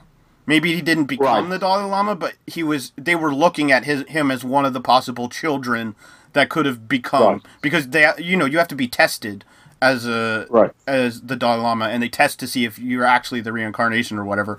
Um, Mhm. And maybe he was one of the people and they brought him there at 13 to test him. I mean, that is what they're saying here. That is super interesting to me. And especially considering how prevalent in the Christmas lore the three wise men are. I mean, I don't know about you, but here in America, if you go past the church during Chris like during December and have the nativity, it's always got the three wise men. Yeah. Uh, the documentary said that Jesus uh, escaped death and went to stay in Afghanistan with Jewish settlers. Local people were said to have confirmed that the fact that Jesus had spent many years in the Kashmir Valley and had remained there until he passed away at the age of 80. If Jesus did uh, spend 16 uh, years uh, when in, the youth in the region, along uh, with the last 45 of, of his life, he would have spent six, uh, around 61 years in total in India. Tibet and regions are close by. Uh, there are locals who believe that Jesus was in fact uh, led to rest by uh, Rasubail shrine in Sh- Shingrahair in Kashmir in in in the in uh, in the Buddhist temple there. And in So the there- documentary we watched, we actually got to see that. And one of the most Right. one of the claims from the Buddhist monks there uh, is that they show like a foot uh, a foot pressing from the person who's in the tomb. Uh, like a, a they pressed it into clay and then dried it so you could see the feet. Uh, and the feet have what appear to be puncture marks in them, uh, as if as if as if that person had been crucified and had scars on the bottoms of their feet. Right. I don't know how much do you believe that. I don't believe Jesus fucking existed. So But what? If, uh, here's the thing: I don't believe Jesus existed. But what if there was some other person that then uh, now we attribute to Jesus? You see what I mean? Uh, But that was actually just some Buddhist monk, right? See what I'm saying? They wouldn't be the same Right. person. it's not the guy who went up on a cloud uh, and ascended to heaven and all these other things. I find it very interesting because I'm I'm a former Mormon. That Mormonism has kind of found uh, a loophole in in in this 13 years, and this uh, were the years he was in the United States. I I, I think that's kind of funny. I, I another thing about mm, this whole idea of him being a Buddhist uh, is the teachings of Christianity, or I guess Jesus in Jesus, the teachings of Jesus, I guess, because if you look at uh, Jewish teachings, it doesn't have the same things that Christianity does as far as like love thy neighbor and the different things Right. about feeding the disciples and curing Mhm. this and that. Um, but all those things come out of Buddhist lore, like the walking on water. Uh, Yeah. uh, Buddha did that way before Jesus did, right? Mhm. And so you, if you t- take the teachings out of the Buddhist doctrines and add them to kind of the Jewish doctrines, you could come up with Christianity, right? So there's another option that for us is probably more likely that this guy never existed, and that when they were coming up with Christianity, they were like, "Well, I know a little about this Buddhist thing from way over there in the east. Why don't we just add some of those ideas into it?" And they're like, "Ah, people like that stuff. All right." You know what I mean? That's what I think probably happened here. Yeah. What do you think? I mean, yeah, no, I, I totally agree. Yeah, especially like if you look at the correlation of moving Jesus' birthday to, for example, like Christmas, uh, where it is very uh, uh, when we talked about Christmas and how how an atheist celebration that really was. It's also like it's it uh, it is that's that's one of the the things with Christianity uh, in the beginning that it's trying to like it's trying to to find uh, ways of getting in into people's like normal uh, life and and celebrations. So maybe they used Buddhist uh, um, rhetoric to make uh, people uh, from India more interested in in a guy that's supposedly from Israel as well. Right, just to spread just to spread their The message, message, all around the yeah, world, right? yeah. And they even point in Yeah. in this documentary, they point out that was it John? They said went to India and started a church, I believe. Mm-hmm.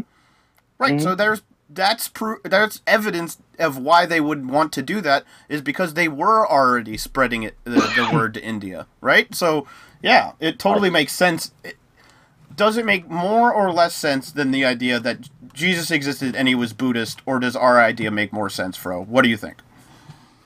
I do think our our idea makes more sense. That is is a fabrication of many stories.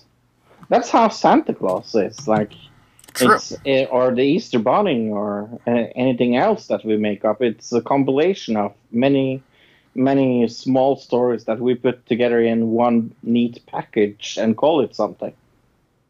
Right. Why is the Easter Bunny a man, but he has Right. egg eggs? Right. It doesn't make any sense. Right. Right. um, let's see. Anything Should else we we missed li- here? Yeah, should we talk a little about Max Mueller and all all that thing? Yeah. Go ahead. Uh, Norwich uh, writings were immediately controversial, and Max Muller started, stated that either the monks at the monastery had uh, deceived uh, Norwich or played a joke on him, or he had fabricated the evidence. Muller wrote uh, that the monastery at the Helms uh, and the head uh, Lima replied that there had been no Western visitors at the monastery in the past 15 years, and there were no documents related to Notovitch story.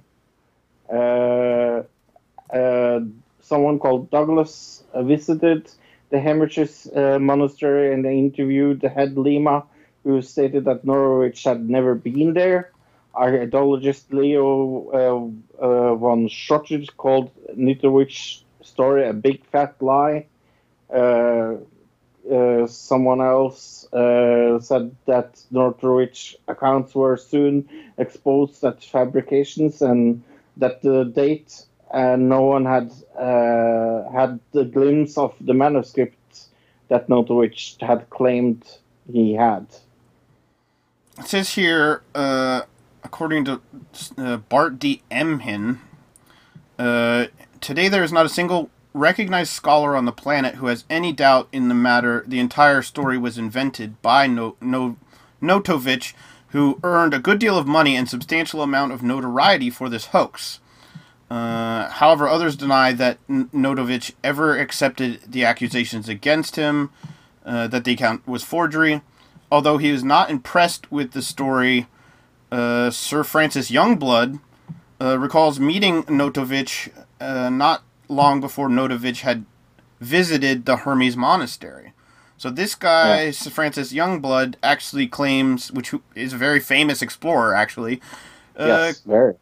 at the time claimed to have met with him right before he went there. So I feel like some people definitely are going to have a vested interest in not having this not be true if they're Christian, if they're religious. Yeah.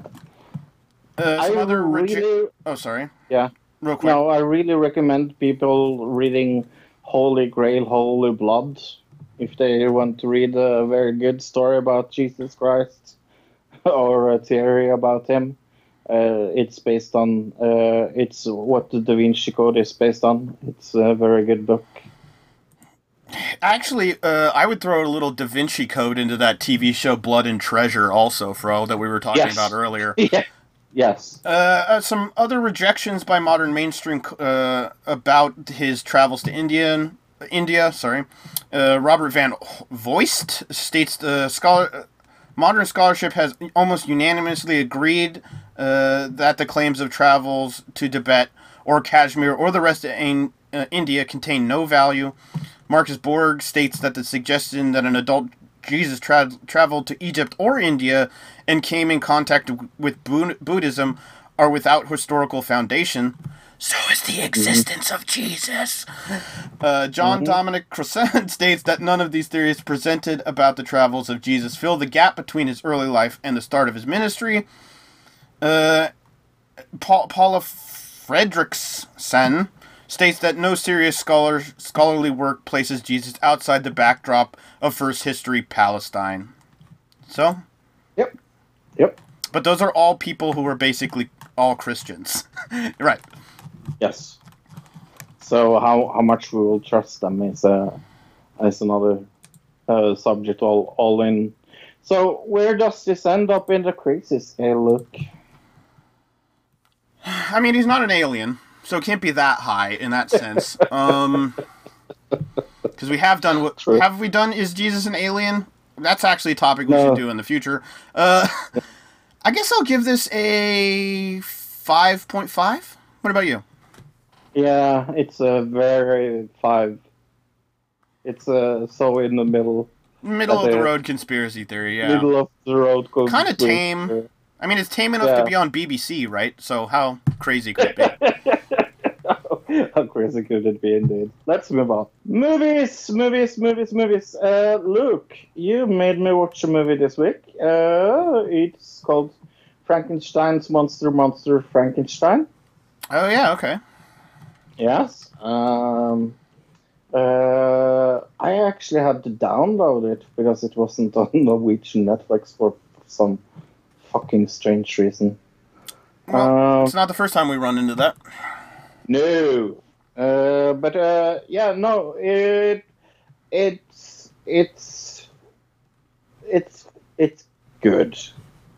It's not that I didn't like it, but uh, I'm a little maybe a little tired of those spoof kind of things. It reminded me of uh, Richard Quest kind of movie, but uh, I didn't think it was as good as you you made it sound like it was. I, I thought the humor was maybe a little less uh, uh, sophisticated. I, I I I just didn't I didn't I didn't really like the spoof movie, and maybe that's I understand that it's trying to be kind of like Ed Wood, uh, bad acting and things like that, but it took me a little out of it. I just gave it six and a half out of ten. Okay.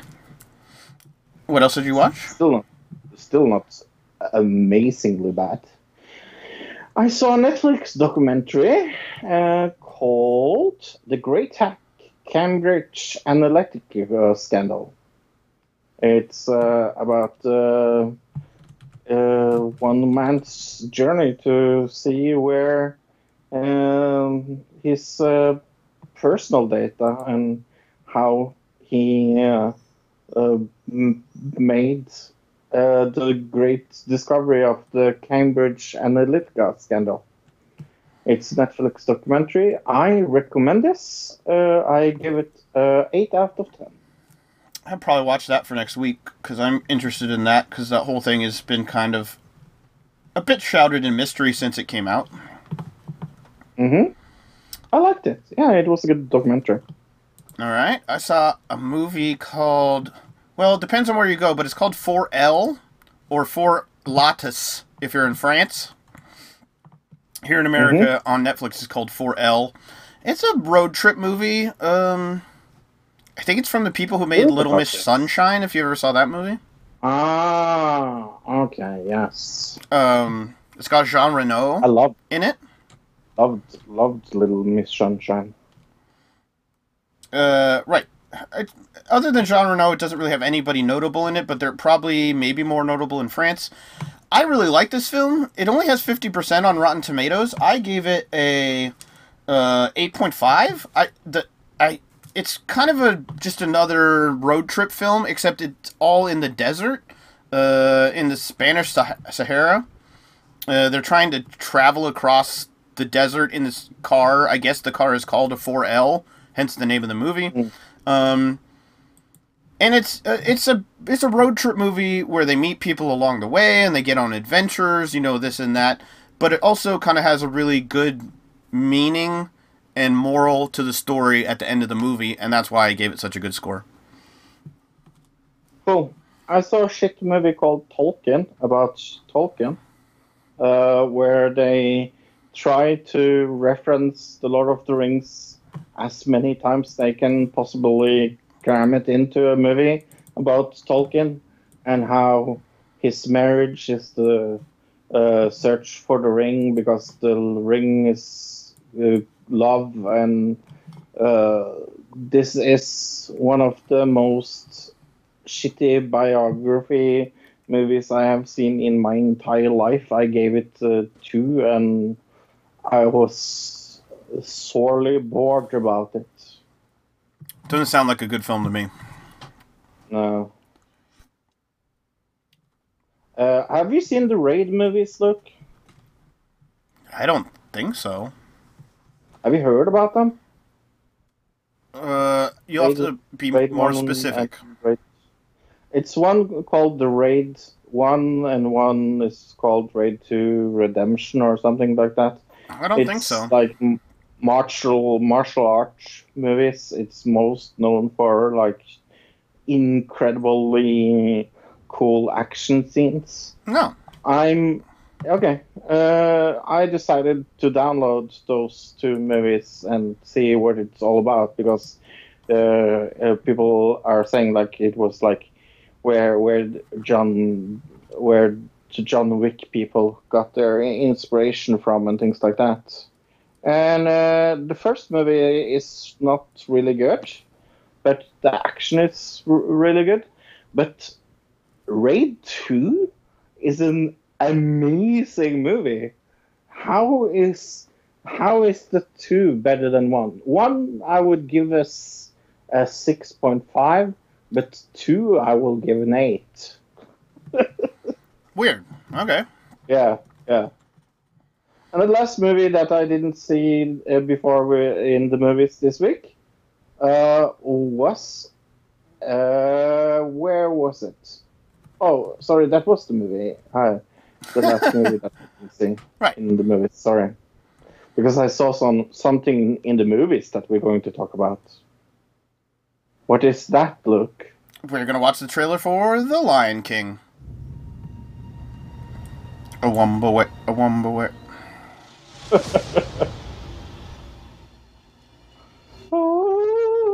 Oh, I wonder. Everything the light touches Is directly stolen from a cartoon. Oh wait. The king's time as ruler rises and falls like the sun. One day, the sun will set on my time here and will rise with you as the new king.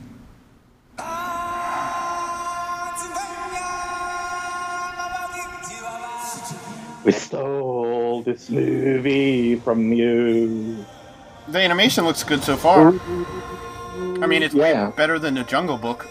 If that's something we could compare it to, you know what I mean? Definitely. Oh yeah. Oh. So far, the oh, animation's oh, stole this better than both Jungle Book movies. Yes. We stole this movie. Hey, we stole. Hey, we stole this movie. Hey, we stole. Hey, we stole this movie. It's got Beyonce in it. Great. Oh, I guess it is a m- musical. I forgot about that. That makes sense. Okay. So, uh, Luke, what is this really uh, uh, actually Oscar-nominated movie back in 1994 all about? symbolize uh, symbolize Simba who idolizes his father sy- Symbolize. symbolize uh, King Mufasa and takes to heart his own royal destiny on the plains of Africa but not everyone in the kingdom celebrates the new cub's arrival Scar Mufasa's brother and former head of the throne has plans of his own the battle for Pride Rock is soon ravaged with the betrayal, tragedy, and drama. Uh, 7.2 out of 10 on IMDb. 52% on Rotten Tomatoes, bro. 55% on Metacritic, but 88% of Google users enjoyed the film. I have to ask you, do you like the original? Are you a big fan of the original? No. I, I like I remember it was fifth grade. I was in fifth grade when it came out, and I remember that very clearly because there were these two girls in my fifth grade homeroom class that would not shut up singing these songs over and over and over again, and I I think it ruined it for me. But I really did like the Super Nintendo game based off the movie. That was really good. Oh, that was awesome, awesome, awesome, awesome game. Uh, do you know what? I'm going to break my own rules. I'm going to go fucking first this time. Um, I saw this in 3D. Uh, this is good. This is very good. It's actually, I think personally, this is the best of the uh, we remake movies. I think this is. Do I think this is better than Beauty and the Beast? Yeah, I do. Um, I had to think about that because I actually liked Beauty and the Beast a lot. Uh, but uh, I I think this uh, surprised me because I'm I'm a little like you. I I grow up with uh, the Lion King, but it was not really my favorite movie. So when I went into this, I was like a little like, okay, I'm going to watch The Lion King again. Okay, I didn't especially like it the first time, but fucking hell, it was like watching National Geographic animals talk to each other, and people are not in, like people are saying like, oh, they're all the lions are are are from the old Lion King and things like that. Well, it's it it is so much extra in this movie that I felt that it it brought uh, more into this movie than the original, and it's it's very unfair. I feel sometimes to compare it to the original. Of course, people will do that, and I understand that people have a lot of like love for the original with with all the voices and things like that. Well, this has But I- all I the same re- music, basically, right? Right. I mean, it's got Hans Yes. Zimmer as it's all the same stuff. Yeah. Right. But but uh, uh, I saw this in 3D. The, the 3D effects in this movie was am- amazeballs good. Uh, and I rate this movie an 8. And I am not afraid to fucking say it. I really, really like this movie. I'm seeing the initial release, from Before it came out in America, it came out in Norway. For some reason, you Yeah. guys got this movie before we did. It's kind of strange, but Yeah. it's just unusual. I mean, I've seen other movies come out in Europe first, but Norway specifically is kind of that's Yeah. strange. Yeah.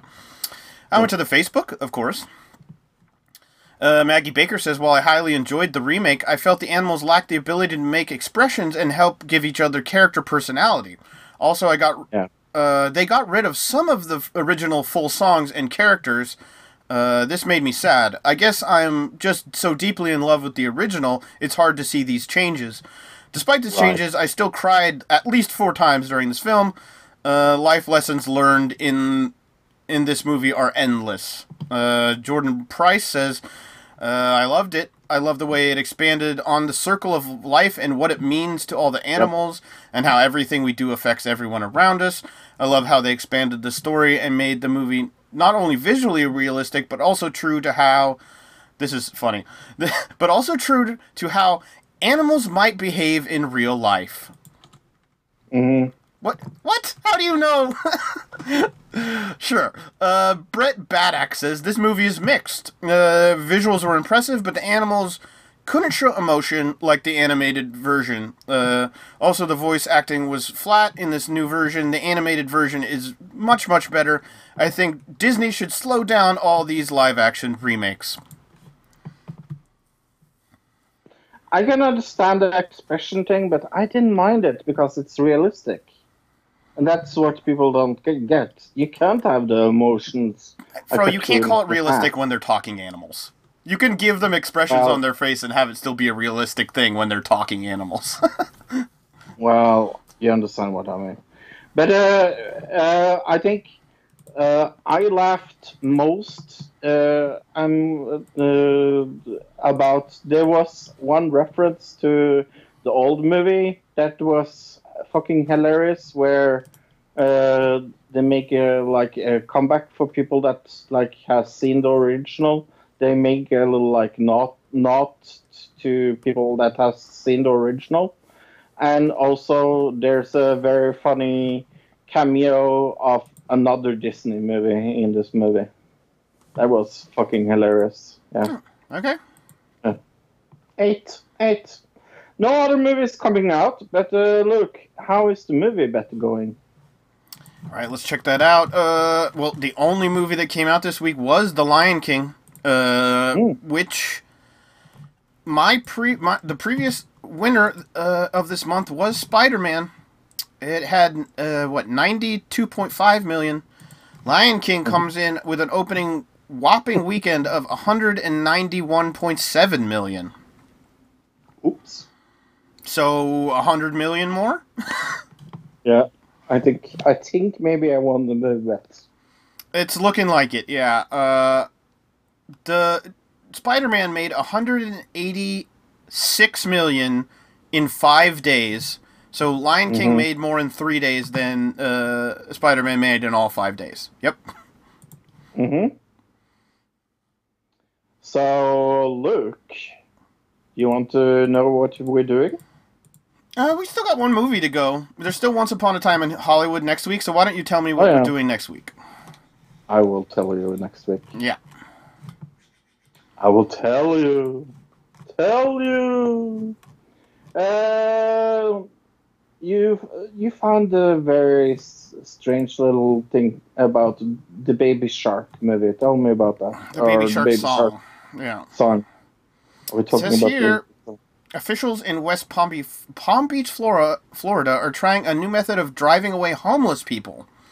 Children's Mm. music. Uh, the wildly popular and extremely repetitive song "Baby Shark" and "Raining Tacos" are playing endlessly on a new uh, on a loop throughout throughout the night. Uh, Mayor Keith uh, told the BBC it is a temporary measure to keep the homeless from the city's waterfront space. Uh, advocates say for the homeless say it's cruel treatment uh, to those in need. Duh. I would agree with that. what do you think, bro? Uh-huh. Abu Ghraib did this. And we covered it on the show. they? Right. Yeah. Why are they doing this now? It's so strange. It's so strange. It says here Um, from Maria Foscanis, uh, Foscarinis, Foscarinis. Uh, these people who are already in desperate straits, and this is an effort to make their life even more miserable. Uh, driving them out by blaring music is just inhumane and really shocking. Uh, and the technique is particularly insidious, she said, or she adds. How horrible uh, to take something that is meant in such an innocent way and use it for such a mean and evil purpose. It's so true. Uh, you remember uh, one of my favorite episodes where we did uh, in the back catalog. Uh, Oh, that reminds me. But yeah, continue. Sorry, Uh, what? That's well. back catalog. We need to talk about that. Oh, oh yes. we need to talk about that. That's true.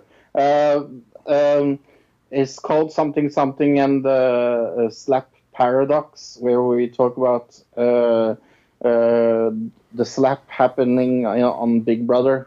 It's a very good discussion right. about how Right. Me Too died on Big Brother. The paradox of whether of of uh, you know, it's one person's word against the others, and then uh, it's always the paradox is who do you believe, right? Right. Uh, Andy Signore, the creator of Screen Junkies, Honest Trailer, Men in Arms, and many, many other things, has uh, been silent for two years um before uh, because he has sued Defy Media, the owners of uh, Screen Junkies, uh, and uh, he was. Uh, maybe the first internet celebrity that was taken down by the Me Too movement uh, with very harsh, harsh claims of him having interactions uh, that was not okay with fans of Screen Junkies and Honest uh, Trailers.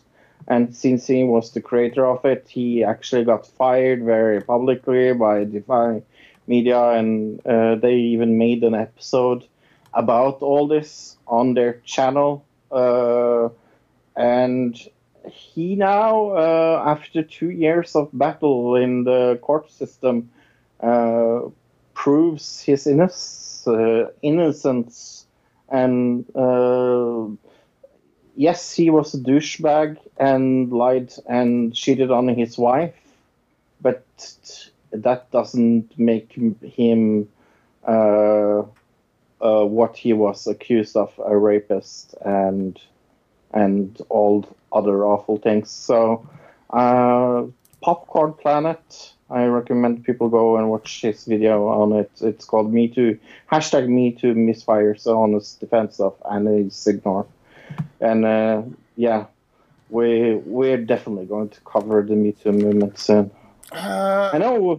Speaking of this, actually, there's somebody else on the internet we should talk about that's directly in line with what you're talking about, Fro, and somebody who we've discussed in the past. Somebody named I'm Alex. Have you seen the, these accusations? Yep. Did you know that was Yep. what I was going to say? Yep.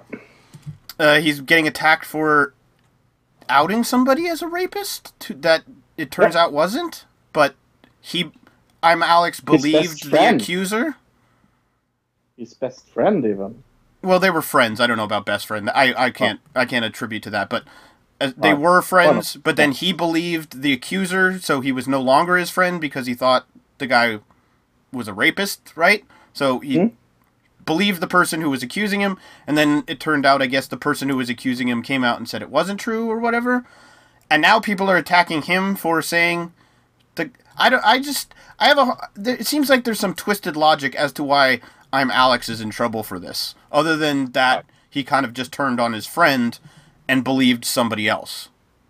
Because it looks like he started it with this someone else. Right. But to, to me it more seemed like he just believed her and then took her side. Right. I don't know. What do you is that what you you see or you think he started it? Uh, it start. It seems like he instigated it. Yeah. Uh, because uh, uh, uh, I watched Drama Alert uh, about this, and I also seen another, some videos about this Mhm. from other. Uh, I wouldn't trust Drama Uh, Alert. The problem with Drama no. Alert, uh, Drama Alert, is that that guy specifically already has beef with th this guy. Right. So uh, I yeah, know. But but uh, it looks like in in PMs on Discord that uh, they were planning an attack on this guy, and I am Alex See- was one of the in in. I saw that too. And here's my there, here's the thing that I saw because I saw the actual the things, and it seemed like Right. yes, maybe they were planning, but it seemed more like she was somebody. He, I, Alex had a platform to present the information that would get it widespread that she didn't have. Right. So she was trying to work with him to get it out there. That's the way I saw it. And then it turned hmm. out not to be true. Uh, not that he was trying to do anything nefarious. I don't know. But he hasn't come out with a, a, a video about it yet uh, that I've Oh. seen. So until I see some kind of defense, I'm I'm just gonna go with I don't know what the story is here. I don't know who's right. I don't know who's wrong. I'm not defending anybody. I don't know. What about you? no, I totally agree. All right, But now talking about that catalog, yes. The back catalog the this week went down for a little while. We're not really sure how long. It could have been a day. It could have been two days at most. Uh, if anybody Mm-hmm. noticed that, uh, some something happened with SoundCloud and they upped the price without notifying us. And so when our payment went through for the SoundCloud, uh, it wasn't the amount that they had upped it to, and so we they our catalog got uh, taken offline for what a couple of days or something. Um, when I went back and saw it, I thought this was hilarious. It said it said uh, you're a bit over your account, and I go in to see how much I'm over, and we were over by twenty seven thousand six hundred and eighty six minutes over the subscription. That's that basically that tells you how mu- how much podcast is available for you, not including last episode or this episode, Fro. Twenty seven thousand six hundred and eighty six minutes. That's pretty cool. Yeah, it's almost like we did this for 200 episodes soon. Almost. Almost like we did this for 200 episodes, maybe. Maybe. uh, what else do you have? Uh, that Um, have I'm seeing right now, as far as the Mueller thing goes, it's over. Uh, House until Okay. Democrats call for impeachment inquiry after after this, after the hearings. I'm seeing that uh, is happening right now. Nothing else. It doesn't seem like anything really super big else came out of this. Oh, one thing we didn't mention that I wanted to mention from the stuff that I saw of the hearing he didn't talk about WikiLeaks basically at all, and the reason he gave was ongoing investigations. Is that where you were to understand from? Right. Yes. But the investigation into WikiLeaks has to do with 2011, right? Mm-hmm. Mm-hmm. So did he just reveal their sealed, unrevealed documents or unrevealed charges for the 2016 stuff just by saying he can't talk about it? Maybe. Does that make sense to you, right? Because Yeah. if it was just the charges from 2011, those don't have anything to do with this Russia inquiry. So it shouldn't affect whether he can talk about WikiLeaks or not. The only way it would it would be affected if it, if there was some kind of charges involved with the 2016 stuff. Uh, yeah, they did say they were investigating the Steele dossier. The FBI was as far as its connection to the Democratic Party and Hillary Clinton as well. The FBI is investigating that, so maybe that has to do with WikiLeaks, and maybe that's what he was talking about. Hmm. But I think that's interesting. If if that Yeah, that's if it does come out that they're going to charge Julian Assange with anything from 2016, Mueller just blew it in this in this thing. Yeah, I, I, that's very. Oh, I'm not sure. Is that good news though? What did he blew it? No, it's not good news. Obviously, uh, like we've said in the past, uh, it would be an attack on the freedom of spe- speech and the freedom of the press. So no, it, i if they do do something like that, but like I said, this could have to do with the investigation into the Steele dossier, and that having to do with WikiLeaks somehow that we don't know about how it's connected. But just by him saying he can't talk about WikiLeaks really because of ongoing investigations most people would go, "Oh yeah, that that has to do with the stuff, the Julian Assange stuff." But the Julian Assange stuff is only for 2011.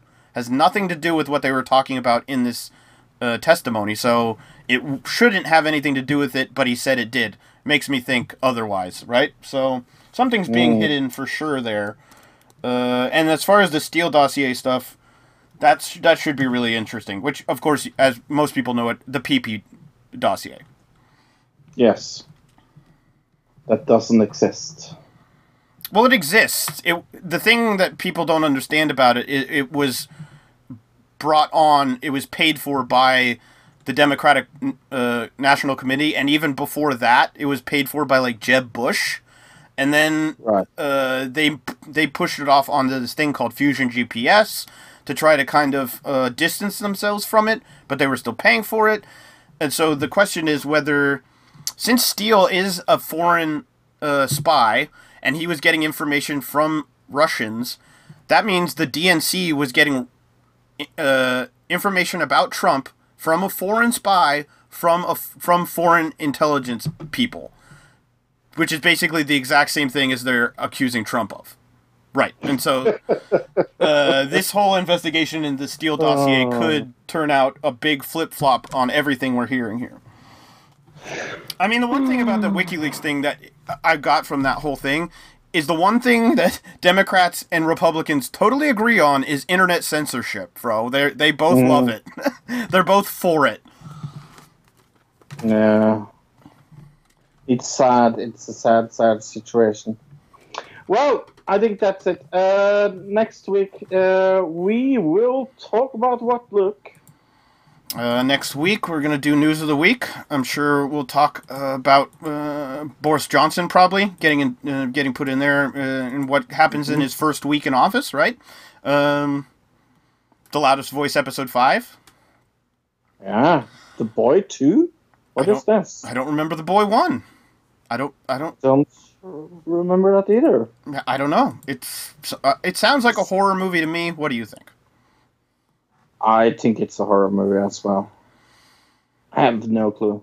Uh, we will tell you uh, what movie uh, won the movie bet. Uh, um, I'm going to guess it's The Lion King. I will. Once upon a time in Hollywood, will never reach 191 million. Yeah, it doesn't have like the uh, it doesn't have the connectability to kids and like a, a family. It doesn't have the. It's not going to get the family audience, and that's where all the money comes from. So yeah, uh, Yeah. I mean, we'll we can pretty much call it right now here and say that Fro won, but we're not going to go into what his bet was going to be till next week. So Yeah. But uh, then we will also talk about Uran, Uner, okay. Unarius. Arius Academy of Science. What the fuck is Unarius Academy of Science, Luke? It says here uh, it's a nonprofit organization founded in Los Va- Los Angeles, California. Uh, the organization purports to advance a new interdimensional science of life based upon fourth dimension physics principles. Mm-hmm. It's an alien cult, bro. That's So- what it is. It's an alien cult. Yep. Just in time for Area 51. Uh, yeah, I guess so. Uh, it's so sad. It's cancelled. I've heard rumors. Yeah, I've heard that too. I think Uh, it just everybody realized it was it was a joke, but it got the joke went too far. It's a little it, like uh subscribe to PewDiePie. Uh, the joke went too far, and then it was over, right? So yeah. PewDiePie is still playing Minecraft. When is he going to quit? oh, But he's you having should, fun. have you seen the Cold Ones podcast with him? Yes. He talks about it on there and says why he Yes. does it. Yeah, so hmm Yeah, I I liked his. Uh, I liked the. I never see seen that podcast before. Actually. I know I've sent you stuff from uh, anything for views on like just privately sent stuff from him before that was just comedy videos. He's he's it he's funny, but he's very it's raunchy raunchy humor. Yeah. Mm-hmm. Yes. Okay. Uh, next week I will also maybe tell you about the new podcast that's on the horizon. But uh, if you want to listen to me on uh, another platform, go to that wrestling show where we have episode 400 coming up this uh, Friday. That's so, right. A big celebration. Yeah. Yeah. This Friday, episode 400. Woohoo! Yeah. Maybe I will do the who's just for that show. No. No, that's another digital system gimmick. Mm-hmm. Mm. Can't steal. Can't steal from myself, can I? Can I? Is it I don't think you can steal from steal yourself. from no. yourself? Oh, okay. But nobody would get the Uh, joke on that podcast is the problem. Joke. Right. Yeah. Okay. Uh, from United States, his name is Luke. My name is Fro, and I'm still from Norway. Goodbye, everybody. Goodbye everybody. Goodbye, citizen.